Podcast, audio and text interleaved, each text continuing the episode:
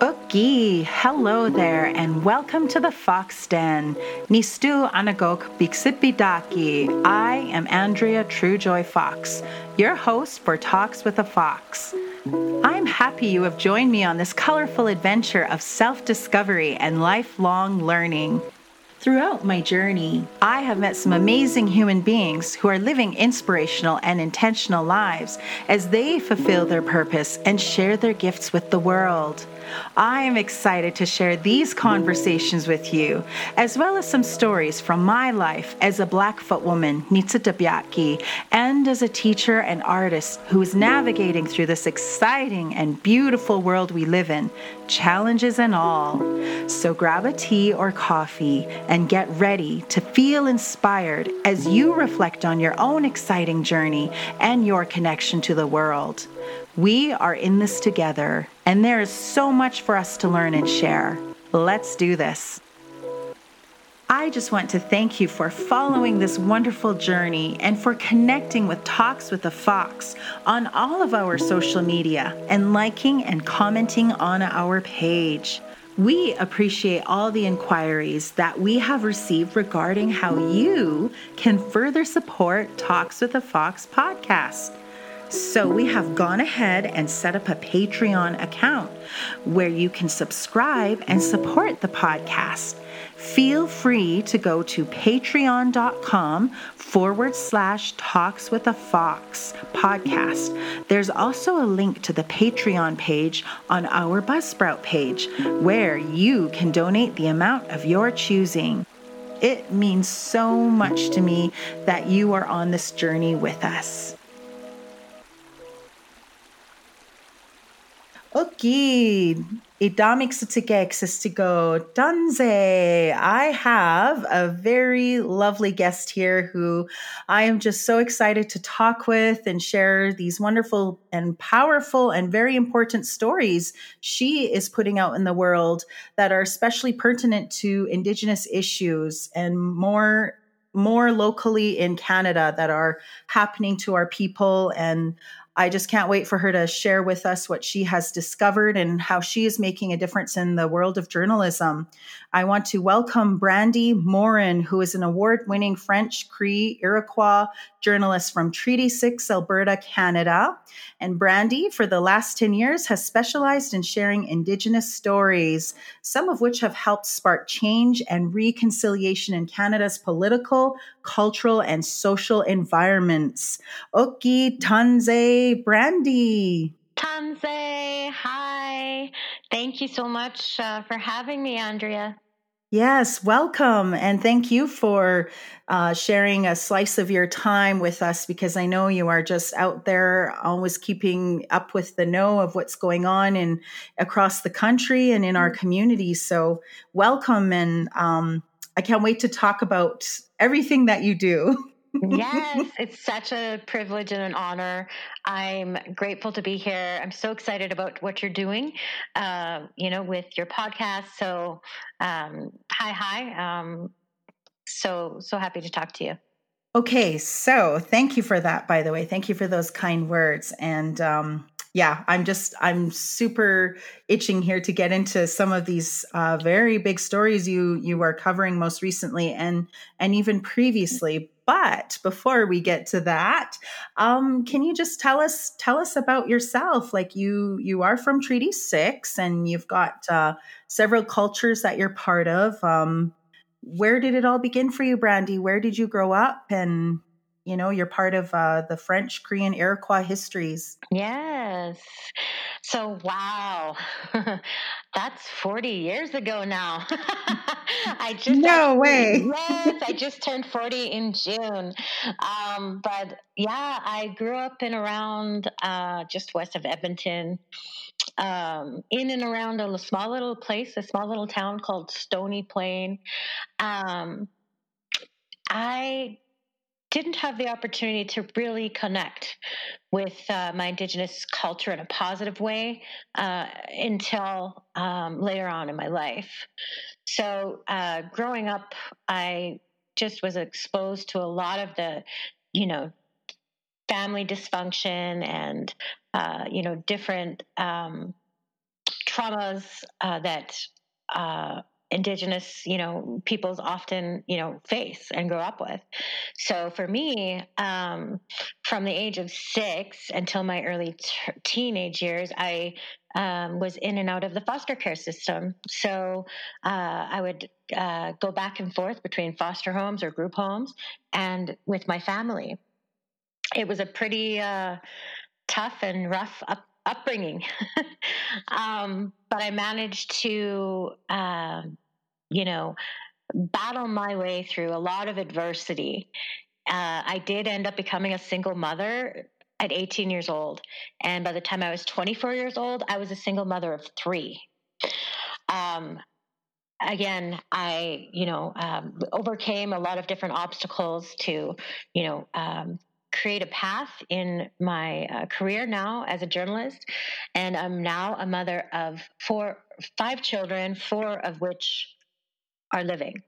So, um, how I really got connected with my culture as a, you know, a mixed woman was I was very, always very close with my kokum my grandmother uh, on my mother's side. So a lot of times when um, things were bad at home, I would live with my kokum a lot. When I wasn't uh, in a foster care, you know, setting, and um, we just we were really close. And um, my kokum was a residential school survivor. She also overcame a lot of different adversities. Um, she had a lot of different struggles. She struggled with, you know, alcoholism and um, you know abusive relationships and things like that. So um, i was exposed to um, a lot of dark things about who we were and uh, a loss of connection you know to our uh, indigenous blood. Um, the connections that we seem to have from it were just a result of so many different you know colonial connections and traumas.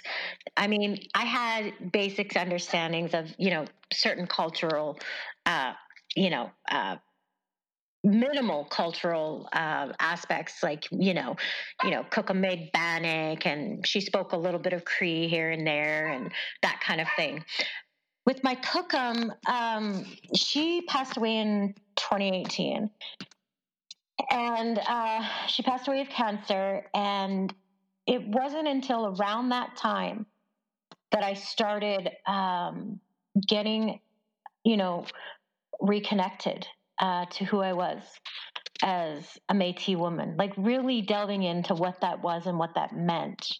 And I just began a journey of um, uh, seeking that out and um, uh, went on this uh, this path of discovery in different ways and really um, fell fell in love with everything you know that that that means.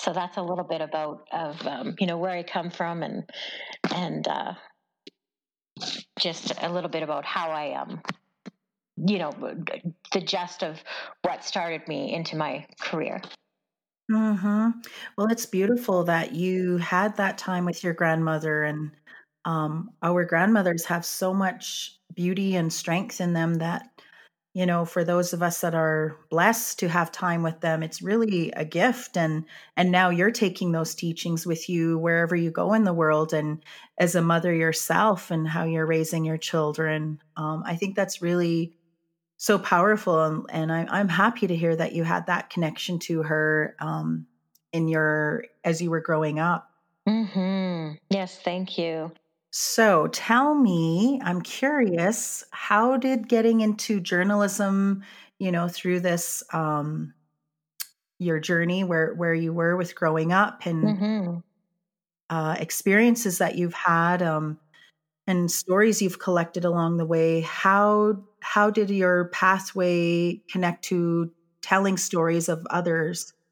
Yeah so journalism for me um, kind of served as an outlet of um, of hope and an outlet of stability for me. Because um, you know i was a, a single mother and struggling on many different levels um, and that dream of writing, that dream of storytelling, um, always helped to keep me focused that there would be something um, better. Um, so when I was actually 21, at that time, I had my two oldest children. They were aged one and two. And I moved out to a small town in southern Manitoba for a bit.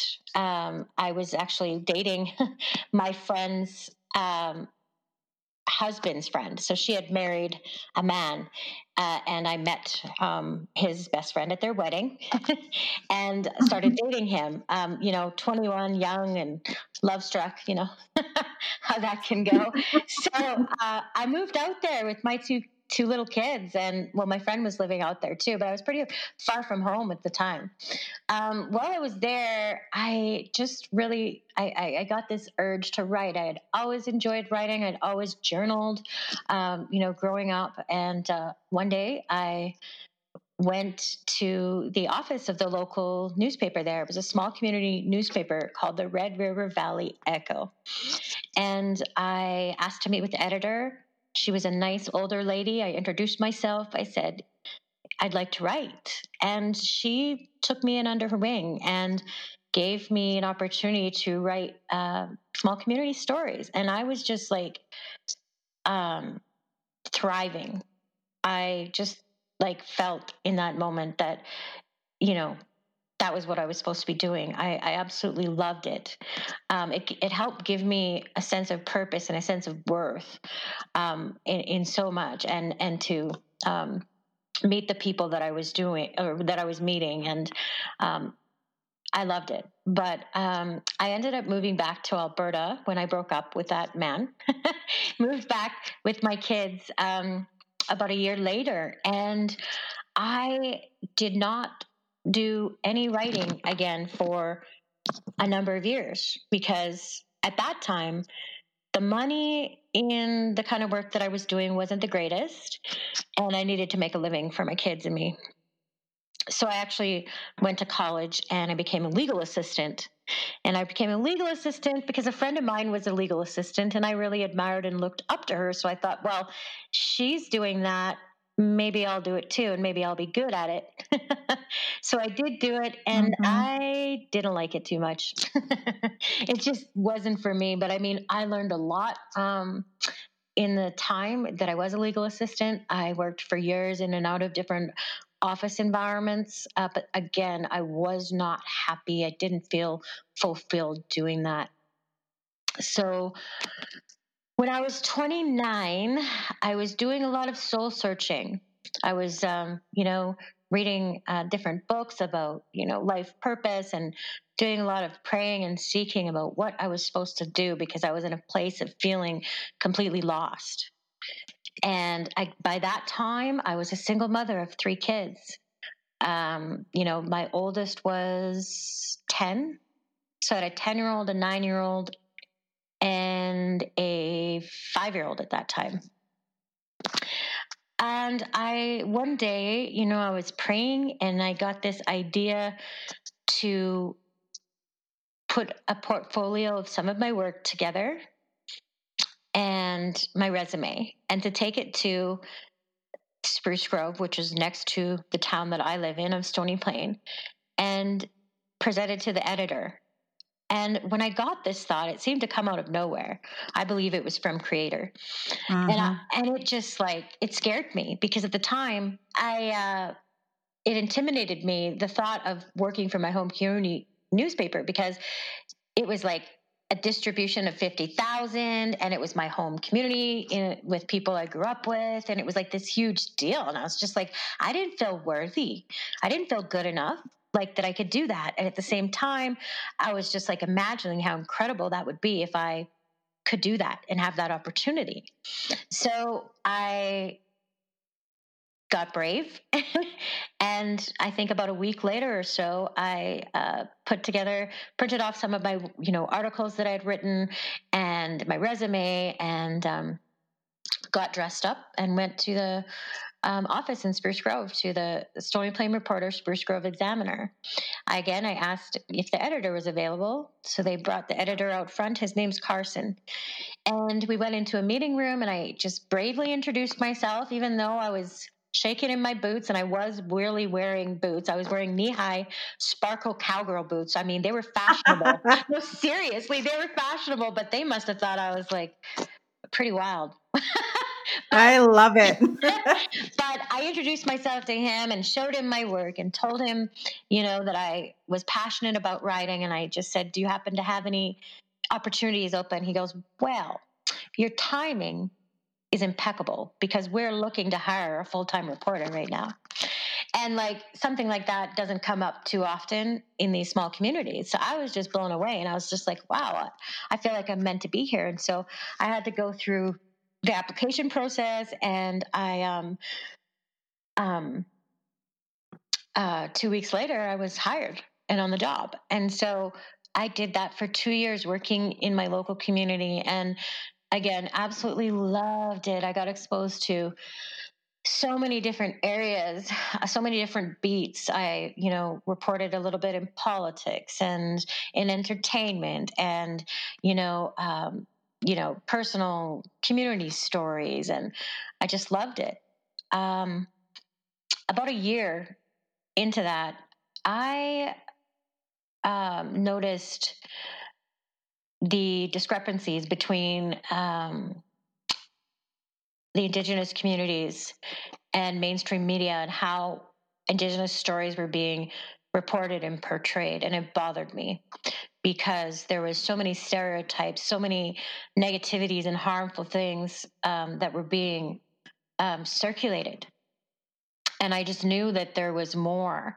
And um, i approached my editor and i said you know have you know i, I want to do something about this. And i and i said can i start writing about our nearby communities because we have some first nation reserves and different things i said i want to start to go out and create relationships and i want to write uh, go right into the communities and write write about you know their culture their people their traditions i didn't know what to expect because i live in a really like white community and he went for it and he was like really supportive and really grateful. So we named this weekly feature called Aboriginal Aspects. And um, it was a daily or sorry a weekly feature and um, i you know met with elders or you know people that were doing really cool things or um, just um, interesting human type stories right Mm-hmm. So I that helped to ignite a passion and a fire for more of that. And I just knew that that's what I wanted to be doing full time. I just couldn't get enough. Um, I just had this hunger. But um, a little while later, I'd say maybe eight months later or so, Carson ended up leaving as editor and he went on to a different job. And there were some more changes that happened um, there at that newspaper. And within a couple of months, there was a new editor, a new publisher, new staff, and they cut my Aboriginal aspects feature. There had been previous, like we we dealt with a couple, few people that called in, threatening to boycott the paper, complaining about the um, the feature, you know, the typical racist, um, you know, viewpoints and all that kind of stuff. But Carson, you know, he stood by that and we, we kept it going. So when these new people came in, they decided that it wasn't interesting anymore and they didn't need it. Within a couple of weeks of that, I was actually um, called into the publisher's office out of nowhere, and she said, "You know what? We're looking for for for different things now, and they let me go. And I was just like completely devastated and completely shocked. And I didn't um, really understand, you know, what had happened or what I did wrong. Um, and it was really heavy on me for a while. And I always wondered if it was connected to um, my work that I was doing, right? To try to build bridges and reconciliation, you know, with our communities. And maybe it, it you know, at the time, they didn't want that. The new people that came in didn't want it. so, but it ended up turning out to be a blessing because just a few months later, I got a new opportunity to uh, work with APTN. And from there, everything kind of just like exploded to where I'm at now. So, well, I, first of all, I, it was definitely their loss, but more importantly, yes, like you said, look at where you are now and you're having the freedom to di- direct your own journalist journey, um, write without censorship. Um, and I just, I want to go back to where you talked about how, um, you know, you approach these, these um, places, these um, newspapers and these different media sources. I think that is so incredible. You know, you you took your you created your own opportunity opportunities mm-hmm. rather than wait for someone to notice, take notice of your writing, and you know, you just did a wonderful job of getting in control of your own yeah. starting your own journalist journey and i think that's amazing brandi because we need to do more of that rather than you know wait and hope somebody knows about us or discovers our talents and gifts but i think that's amazing it's very telling about who you are as a woman well, thank you but you know i also like was in survival mode because i struggled as a single parent I struggled raising them. I was alone and I didn't always have the best examples growing up. And um, I had my family around, yes, because we, you know, we've reconciled, um, you know, to help. But there were times when I didn't have an income. There were times when I, several times when I accessed the food bank. When you're under that kind of like survival mode, you're stressed mentally and emotionally and spiritually and physically. And so for me, holding on to that dream of something better, something more was like a lifesaver. And so I went after that because um, I could have been a statistic like so many others. I could have been a statistic of a missing or murdered woman with the way that I grew up. I could have been a statistic of a, a woman struggling with addictions. I could have been a statistic of a woman who gave up on her dreams because life you know the life the storms of life um, tried to take her down. And that just wasn't an option for me and i just kept um, fighting you know fighting for that. And it was it was just like a a light that i always um, looked to as an outlet of a of a way to give myself and my children and others hope. So I'm just so grateful because I know some people in this life are lost, and I've been lost like you wouldn't believe before. But um, it's one thing to be lost, but it's another thing to be lost and not know where you're going or have an idea of what your purpose is. And I, you know, had a vision and I had that to look forward to. And I'm so thankful because I just would have felt completely hopeless. Um, and I don't know where I'd be right now. Wow. Yes.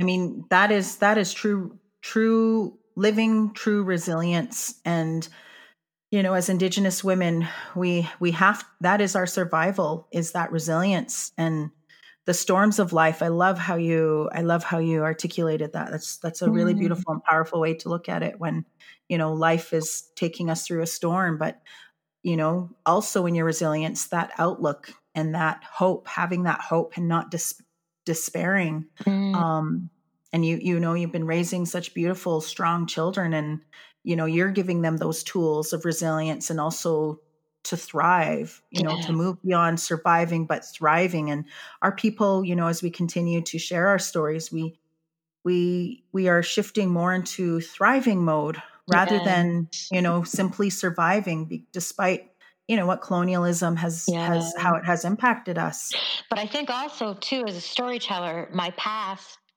plays a big role in what i do because i'm able to empathize and relate to so many of the stories and so many of the people.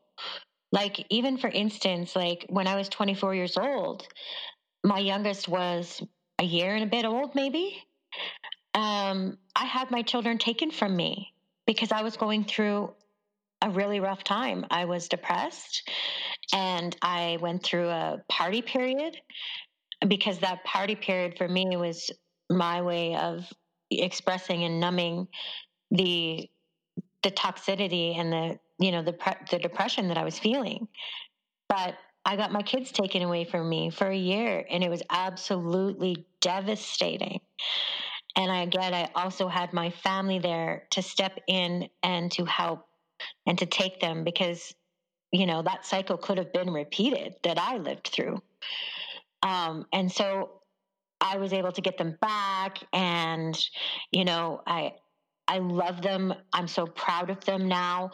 But these struggles and a lot of these lived experiences um, just helps me uh, to be able to also be a great uh, storyteller, to be a great um, connector to our people who are often struggling with lots of these things right so when i when i look at it that way i think well you know it it actually is an asset to have come through a lot of those things so that um you know so that i can do what i'm doing meaningfully today that's so i admire that so much and respect that about you because yeah you you turned your your challenges in your young younger life uh into opportunities to empathize and and uplift others by helping them find their voices in the stories that you're telling um mm-hmm.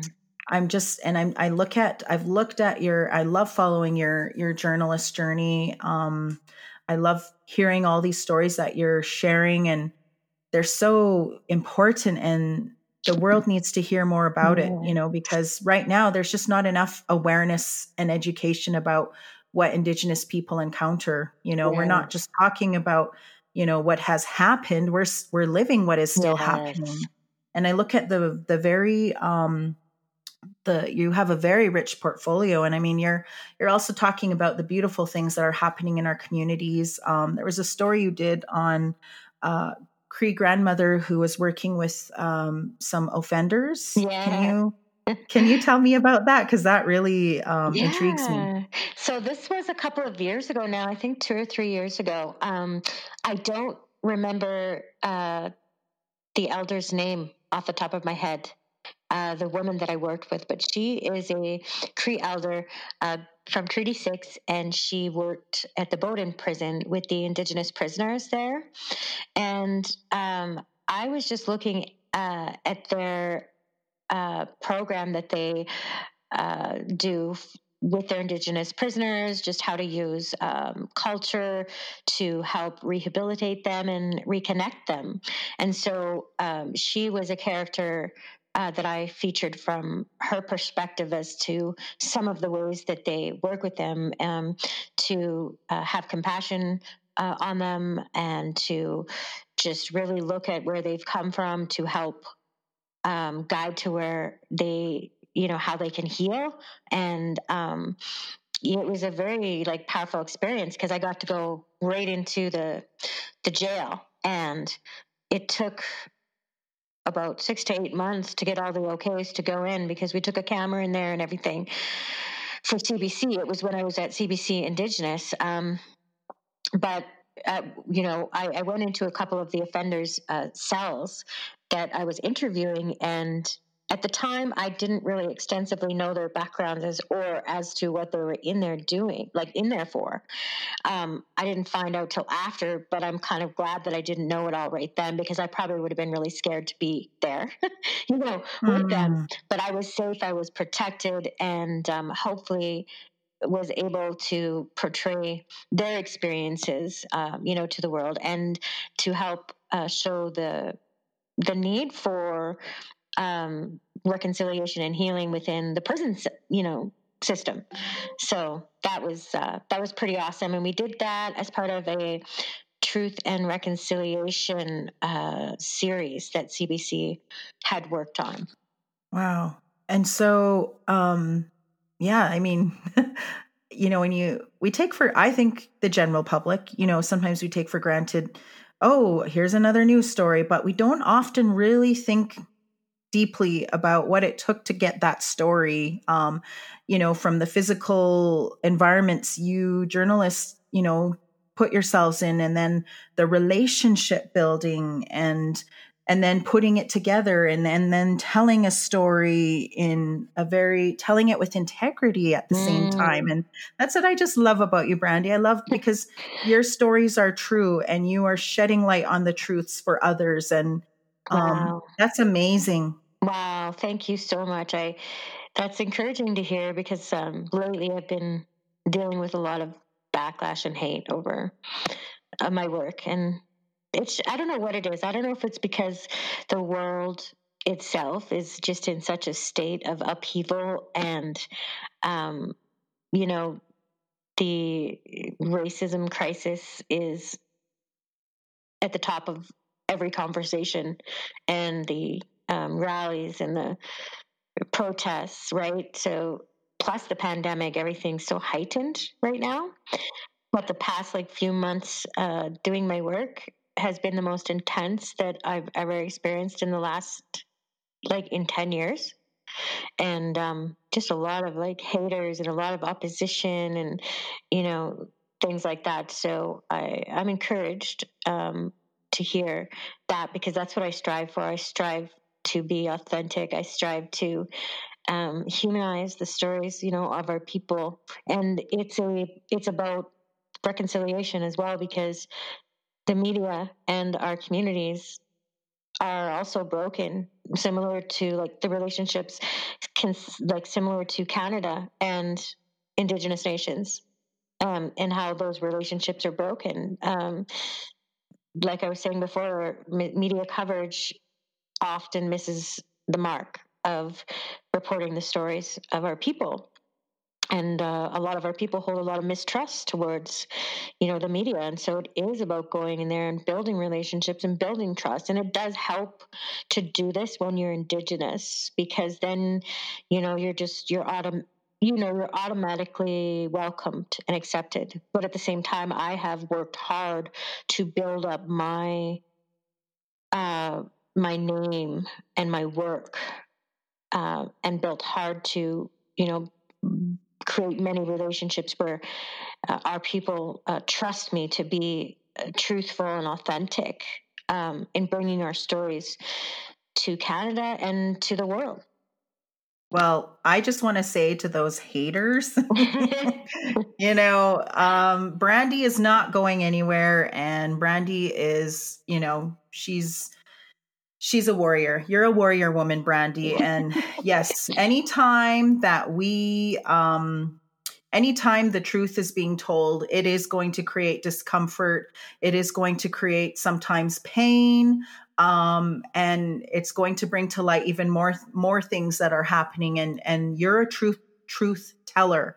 So mm. um I, you know, you have my support, and I know there's so many others out there who support the work you're doing. We've got your back, and um, it's like that muscle, you know, and you've got that that uh, kink in your back, and you know you don't want to touch it because it's going to you're going to feel the pain but you just got to keep working away at it working away at it. And eventually you know you can work through it where it starts to loosen up a bit. And that's that's society right now.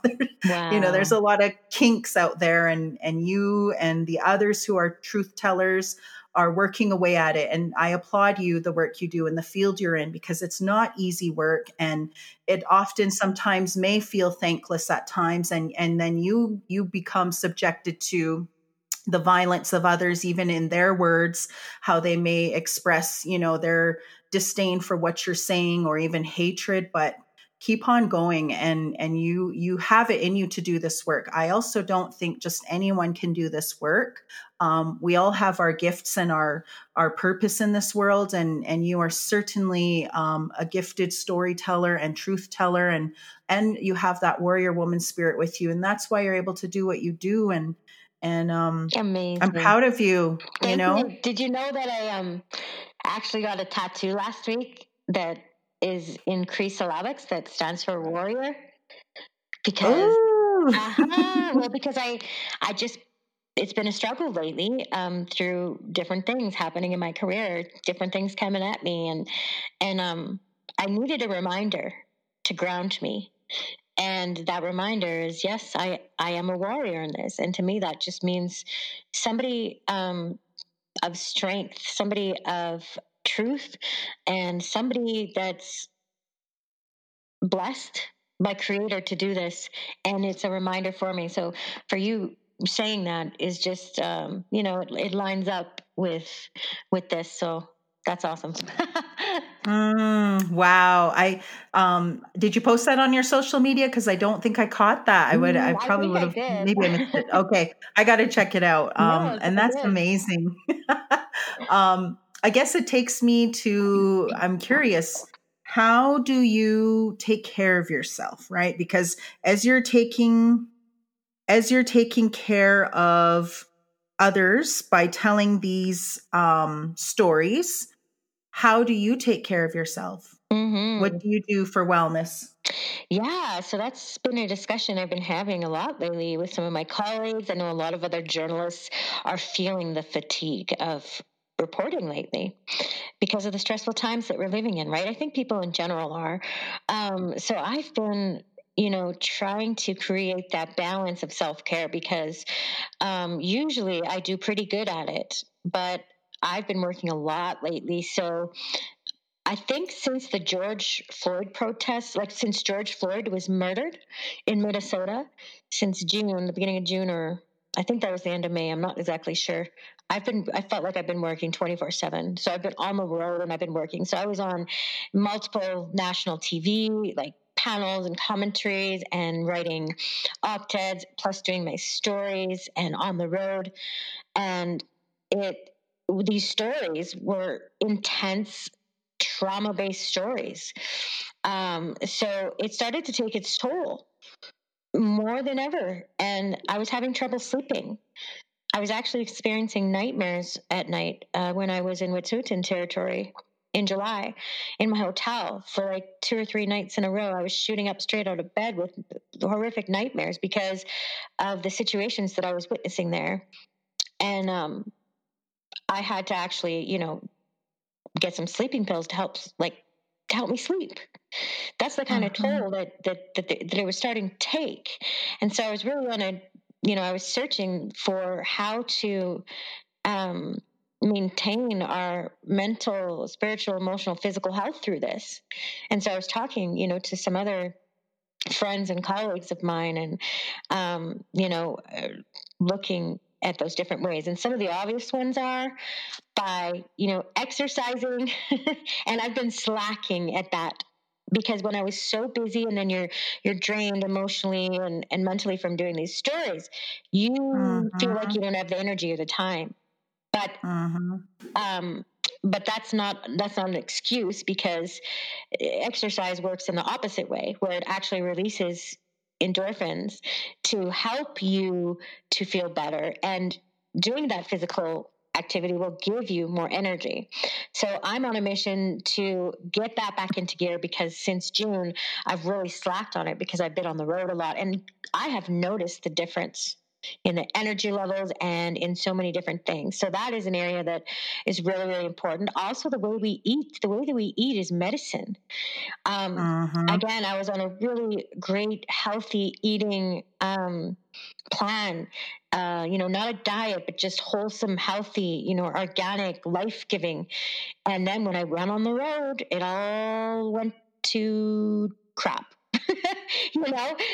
And again, I'm noticing the effects because that's going to affect you your mind when you eat that sugar and you eat that junk and you're grabbing processed food that affects your mind. It it affects the clarity of mind. It clouds your mind as well as helping you to feel sluggish in your body let alone making you chubbier.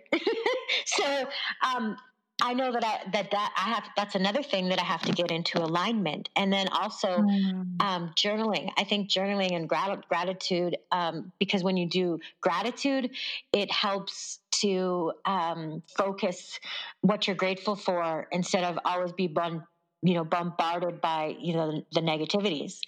That has made a huge uh, difference for me. And prayer, um, for me, I connect best to Creator, to God when I'm out in nature. So mm-hmm. I try to like now it's the summer months. I try to be out like by the river or somewhere where I physically see and sense and touch and feel and breathe in um, creation. And that's where I feel like I, it helps me to re- rejuvenate and restore and, you know, talk to God. And um, just another good um, self care is just uh, tuning out of social media. and that's mm-hmm. another area I struggle at because it's addicting and then you feel mm-hmm. responsible. Mm-hmm. and it's like, but I have to put my foot down with myself because it's unhealthy when it's too much. So, um, yeah. next week I'm taking a week off and I'm trying to log out of most of my social media. It's going to be a test, but it's almost like a cleanse. you know yes. what I mean? A cleanse and a resetting because we need it. We're human. We can't take all of that in because that's all ener- different energies that we're taking in from the technology and from all the crap that's on there, right? So it's, you know, we, we have to find that healthy balance.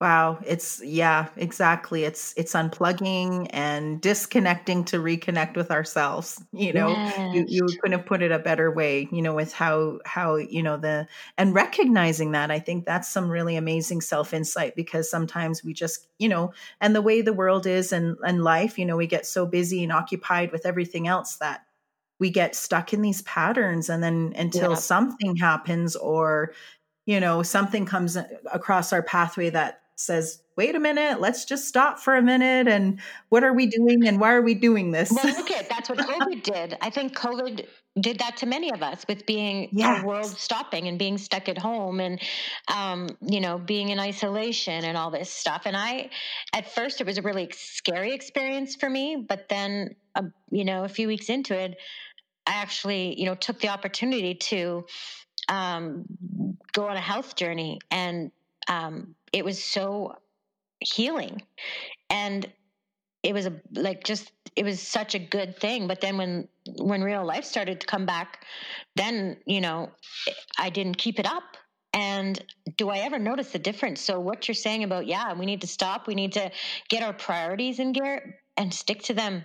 Because i don't think that we can do this type of work sustainably if we're not keeping those kind of balances that's beautifully put.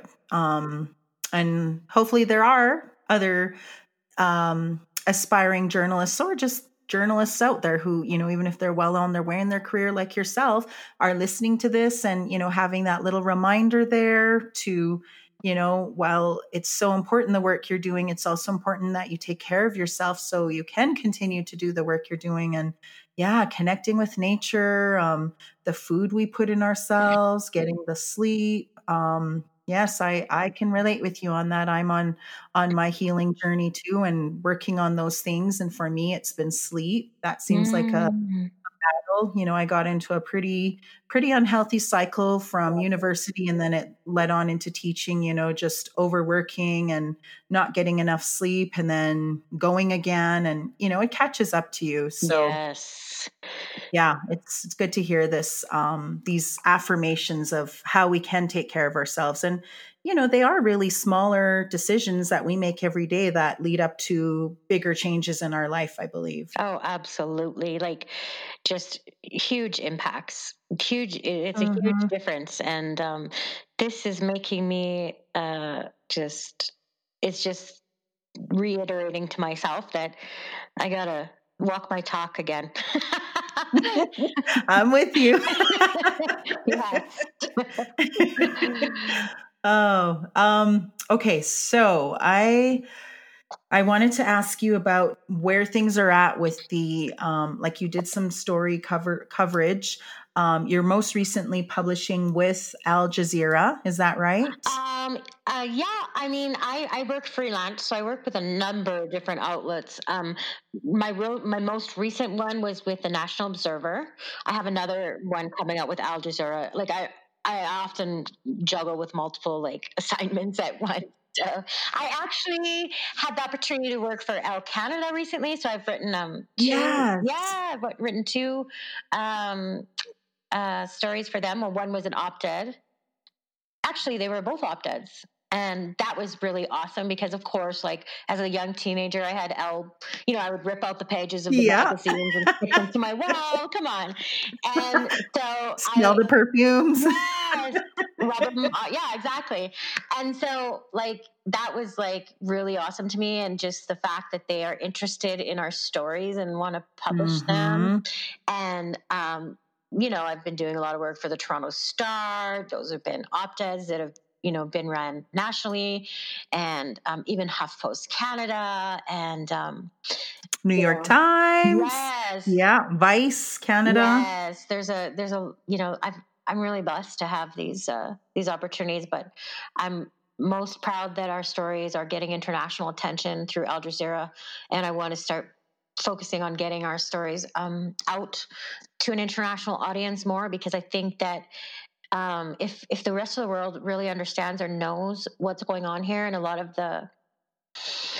human rights violations that are happening um, mm-hmm. and the mm-hmm. inequities within uh, indigenous uh, nations here that i think um, the, the world would be outraged and maybe the world would help hold to account canada because canada portrays itself to the world as this you know democratic peaceful um, you know, liberal country. Yes. it's oppressing indigenous peoples at the same time and mm-hmm. not not very many people outside of canada are aware of this so you know i just hope to get our voices out there but not just you know the inequities but share the beauty about who we are mm-hmm. as people, share our cultures, share the things that we're fighting for on our land, share the beauty of our lands and our waters. Um, you know, share about our next generation, share about the stories of our elders and our languages. There is so yes. much there, you know, waiting to be uh, shared uh, with the world that could help be so enriching, you know, to the world. Like, even like story idea such as like I have one for Elle coming up. Nobody scoop me.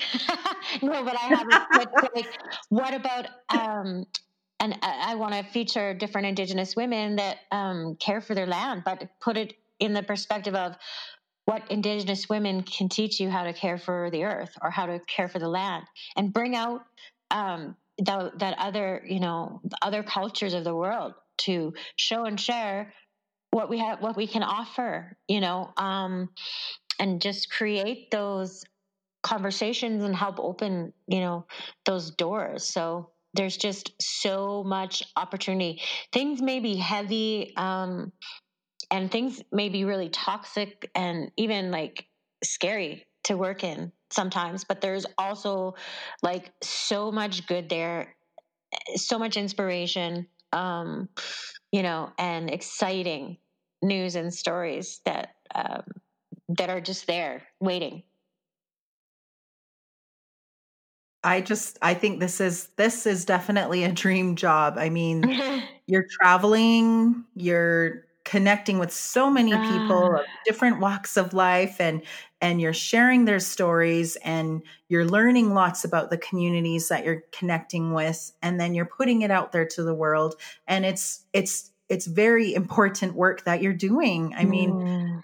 wow being a journalist is amazing and yeah it is no it is not a job for just anyone and there's so much involved and the behind the scenes that you guys do and what you go through um like I said, yeah, it's it's very incredible work that you do, and um, I do appreciate that. Yes, that you are also um, helping to break those stereotypes, uh, the marginalizations of our people by telling those stories also of the beauty in our communities, and and we need to see more of that too. I mean, traditionally, media has only really ever focused on you know what's happening in indigenous communities in a negative light and also from their perspective versus indigenous perspectives. And that's why your work is even more important because you are that indigenous voice providing that indigenous insight into these stories. And that is a piece that's still missing very much in media Exactly. And a lot of the times media just gets it wrong. And,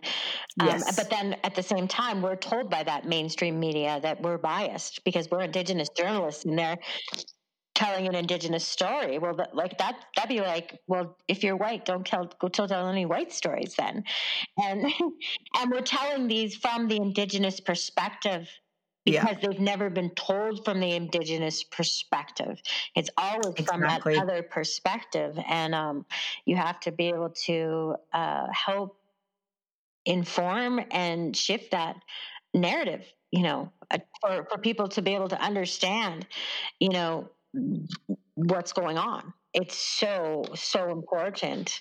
And I think that's what's making a lot of people in society uncomfortable is because for the very first time, our truths are being told yeah. and not just being told, but they can no longer be ignored. You know, yes. the history and then the ongoing uh, violence and um, mistreatment that Indigenous people face, you know, yes. in Canada, as specifically, and of course on the other side of the border.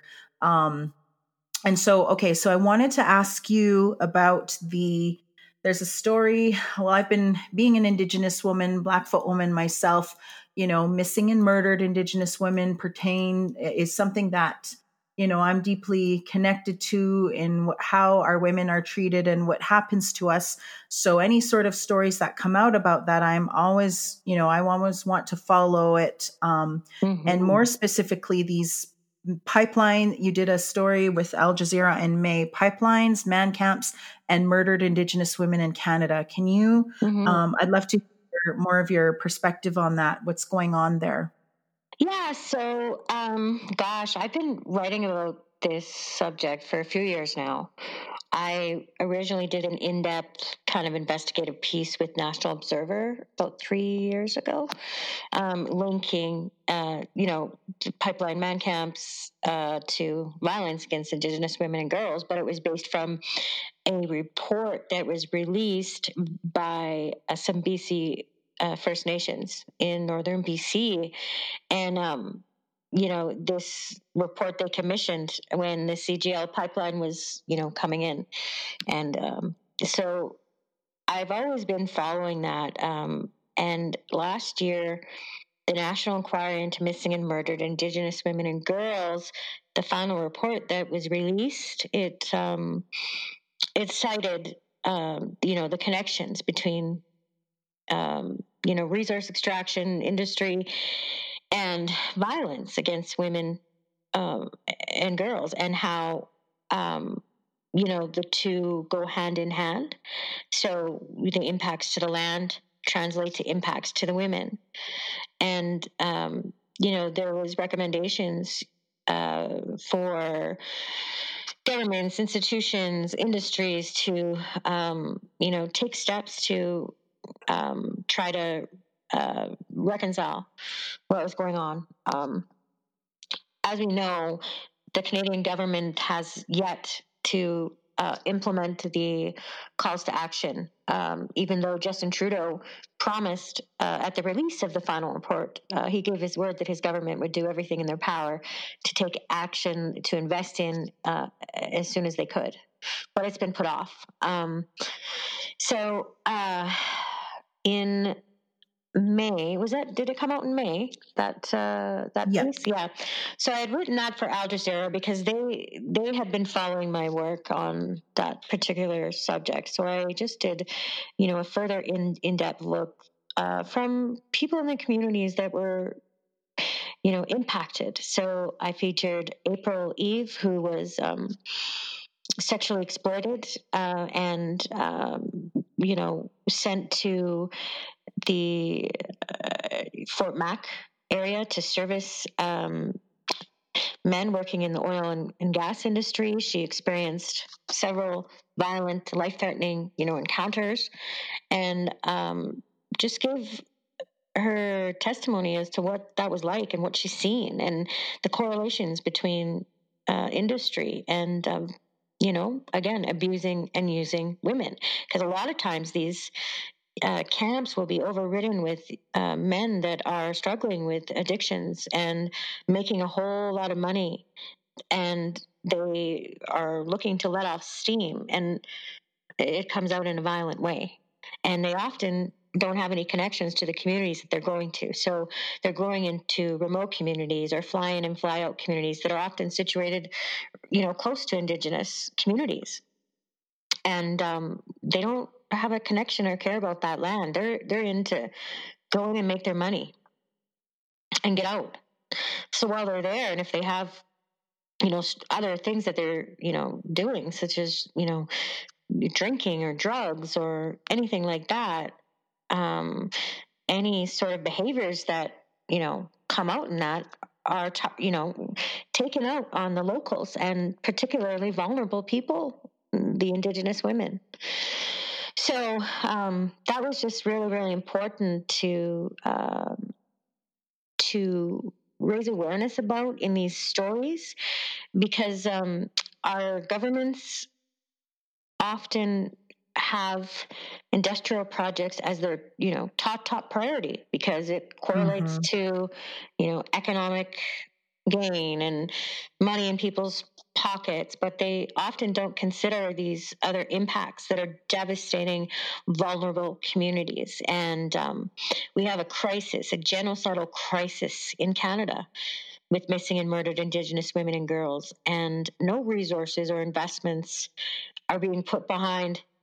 Um, stopping it and um, you know so i think uh, you know it's important to follow these different um, I guess uh, what would they be called? Um, these different areas that are contributing, you know, to uh, to this ongoing genocide. So my work in Wet'suwet'en territories um, coming up and uh, what's going to be published yet also has to do with um, looking more deeply into that now the people there are affected by uh, industry because um, that area is along the highway of tears. So it's mm. an area where, um, you know, over 50 women have uh, disappeared or have been murdered um, over just over 50 years.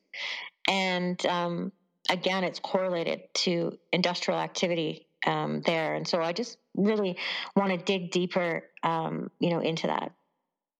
Mm, wow.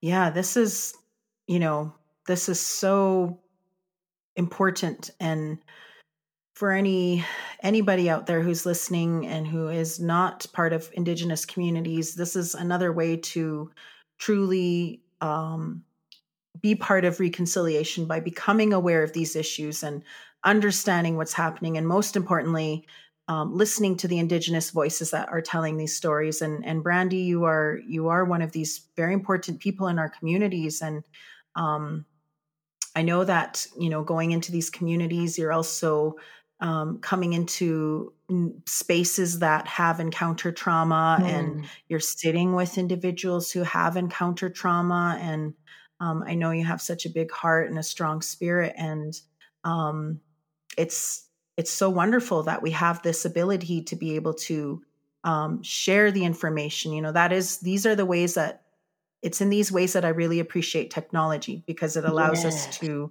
you know, elevate our voices and to share them out into the world. And yeah, um, I think that's really important. Um, Indigenous journalism, so, such an important and a very, very essential part of of providing insight into the world about our communities.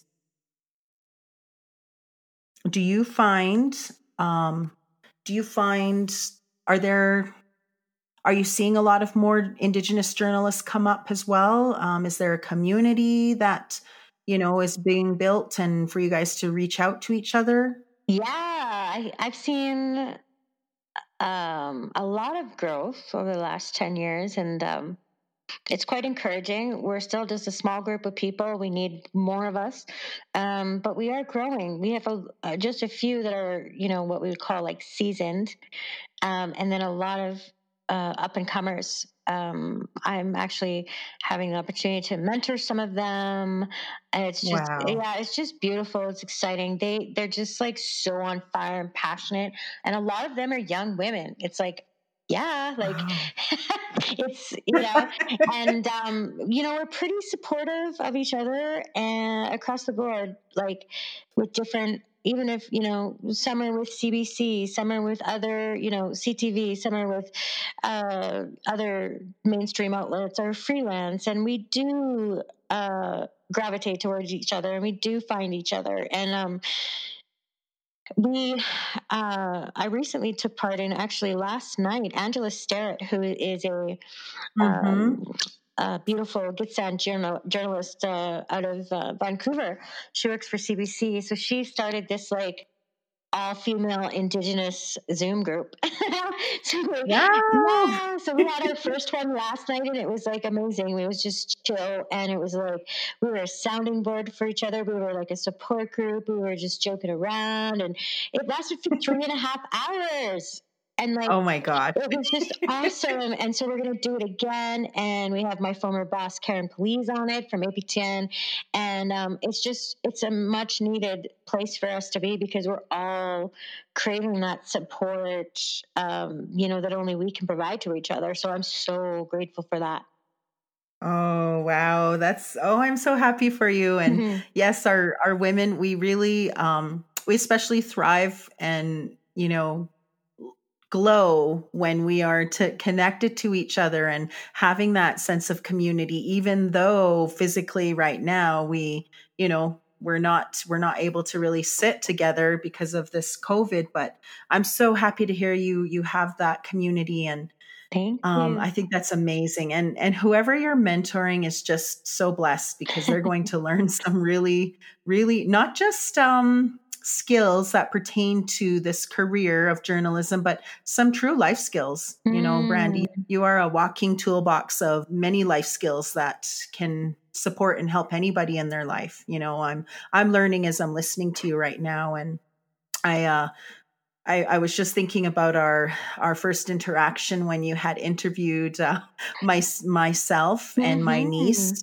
We were actually I just picked her up from school that day, and um, I had her for the afternoon. And we usually have our auntie days, and that was one of our auntie days. And you know she was excited for the interview and mm. we had you on my uh my bluetooth in the car and she was just you know and after the interview she's like well how did i sound auntie? Did was i did it sound okay? And she really enjoyed talking you to you. She's a pro. she, like you guys were pro.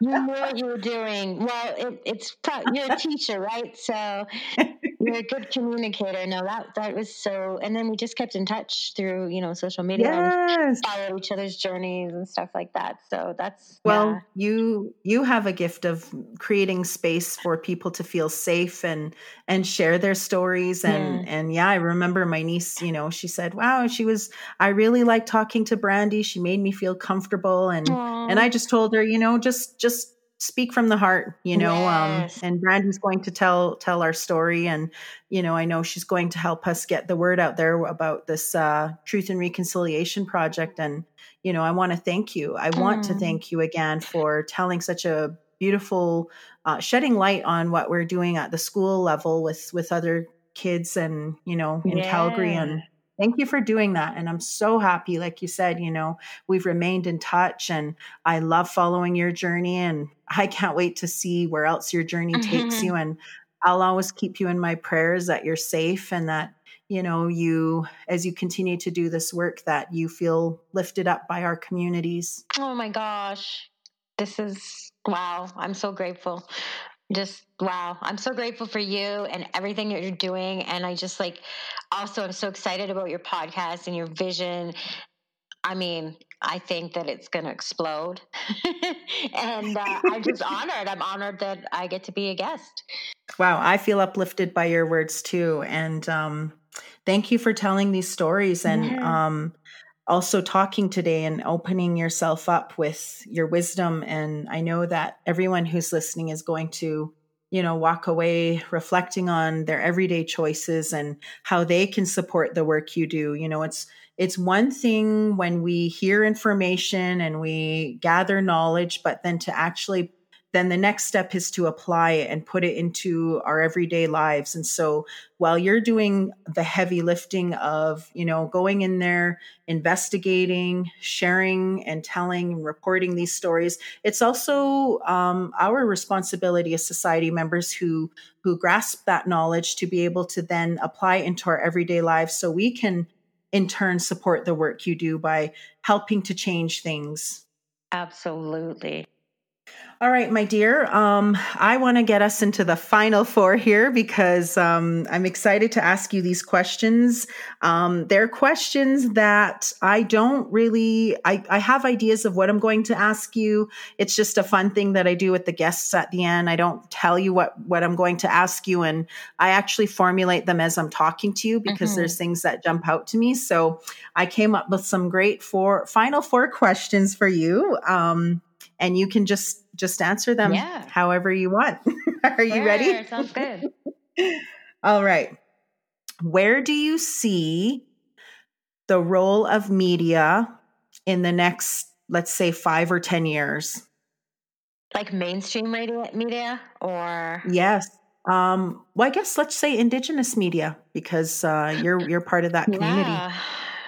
Oh my gosh. Well, I think that um, we're in a place of decolonizing the media.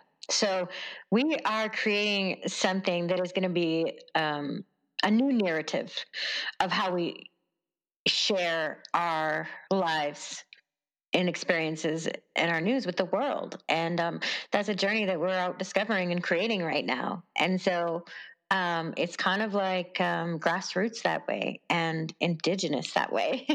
so I Ooh. think that it will be obviously incorporating a lot of the technologies that we have, you know, that such as you know social media and mul- like multimedia you know we have um, through you know video and print and podcasting you know um, i think that we really will utilize um, a lot of the you know those um, resources in, in different ways. And um, i'm just excited to um, see you know how that unfolds because we just have such a um, like we're in just such a time in, in our world where it's it's so uh, open for us you know to communicate you know with each other.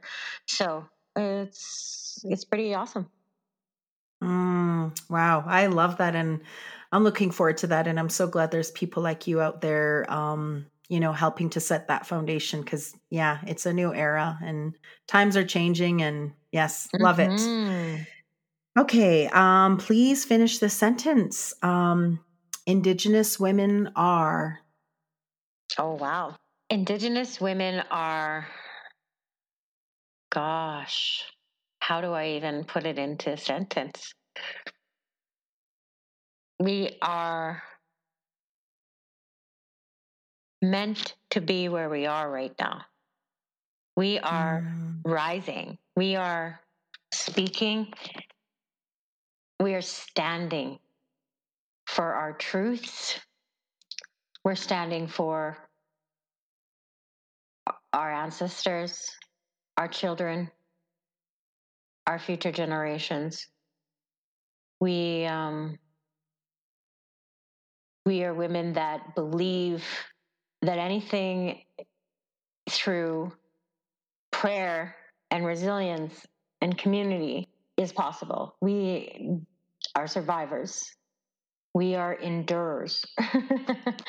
and um, we are wise, we're strong, and we're beautiful. wow. Oh, that's I got goosebumps. That's amazing. Yay. Yes. oh.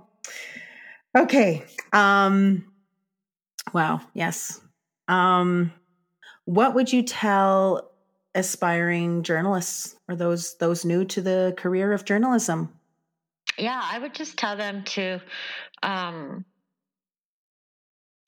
go for it and to work from the heart. It sounds cliche, but it is key. We're not robots. Traditionally, like, traditionally, society has taught journalists that they have to be uh, so removed from the stories that they're telling and not be impacted by them. But I've found the opposite. I'm involved and I care and I'm human and it's okay. It's okay to be passionate about what you're doing and just be authentic. And when you're authentic, people will sense that and um, they'll want to be authentic with you. Mm, wow. you're just you're full of so many gems brandi and I, i'm just oh it just makes me happy because other people are going to hear this and you know that's that's my hope for these these podcast episodes with the guests that I get to sit with. Um, you get to share, you know, your parts of yourself and help others and inspire others. And that's amazing. That's mm. such wonderful. And I think that it can apply to anybody, journalism yes. or any sort of field. So thank you for sharing those wise yes. words. Um, yeah. Okay, final question of the final four. I just have to know is Brandi a coffee or tea drinker, or which one is it? Oh my gosh, it depends. okay. Lately, I've switched to coffee, but for three months before, it was tea. but I got to get off my coffee binge because uh, I tend to go overboard. So, so I need to get back on the tea because it's more healthy and um, it's just it's more like cleansing. And uh, the coffee is just kind of like hardcore. it's kind of like, you know, it's like I'm deep in the trenches. Get me another cup, you know. so yeah, for this month it's coffee, but it'll change next month. I'll go back. I love that. oh, wow. It's been so wonderful just sitting with you and um, yeah. um, I'm just I'm glowing here from everything we've talked about and what you've shared. And by the way, I, I want to say um, congratulations on receiving the Human Rights Reporting Award from the Canadian Association of Journalists last year for your work with CBC's Beyond 94 project. And people, you need to Google that. Aww, the Beyond 94 project yeah, congratulations, Brandian, um, and everything else you're doing. There's so much to celebrate in in all that you have um, discovered and shared with the world, and and with your own beautiful journey in life, and with being a such an incredible, beautiful mother and woman.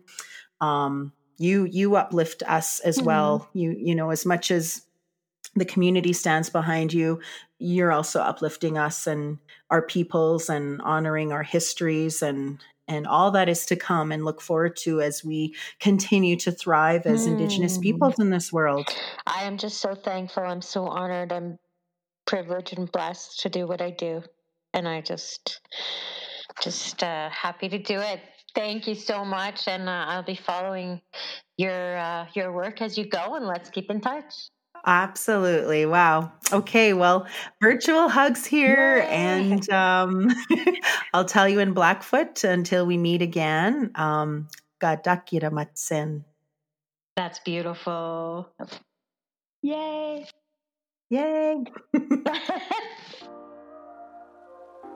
Isn't it amazing how people like Brandi Morin are out there changing lives simply in telling the stories of others, uncovering injustices, creating a voice, awareness, being wonderful advocates and warriors out there, shedding light on the important issues in our Indigenous communities. And I feel so honored to have sat with her and shared this very deep, enlightening, insightful, and very important conversation. And I'm so happy you all got to be part of it as well.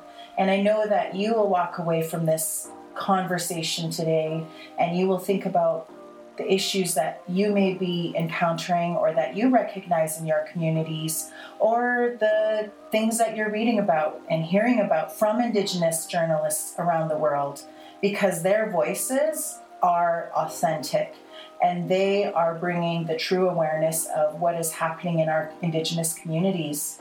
I know that I'm going to continue to dig deeper myself as an Indigenous woman and community member and educator and continue on learning about these things and not only learning about them, but applying what it is I learned because that is how we create change in the world. Wow, such a beautiful person Brandi Morin is.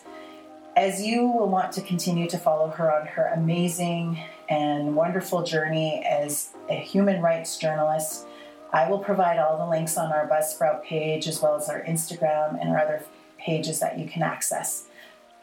Stay strong, stay informed, and stay connected. Have a beautiful and blessed day. God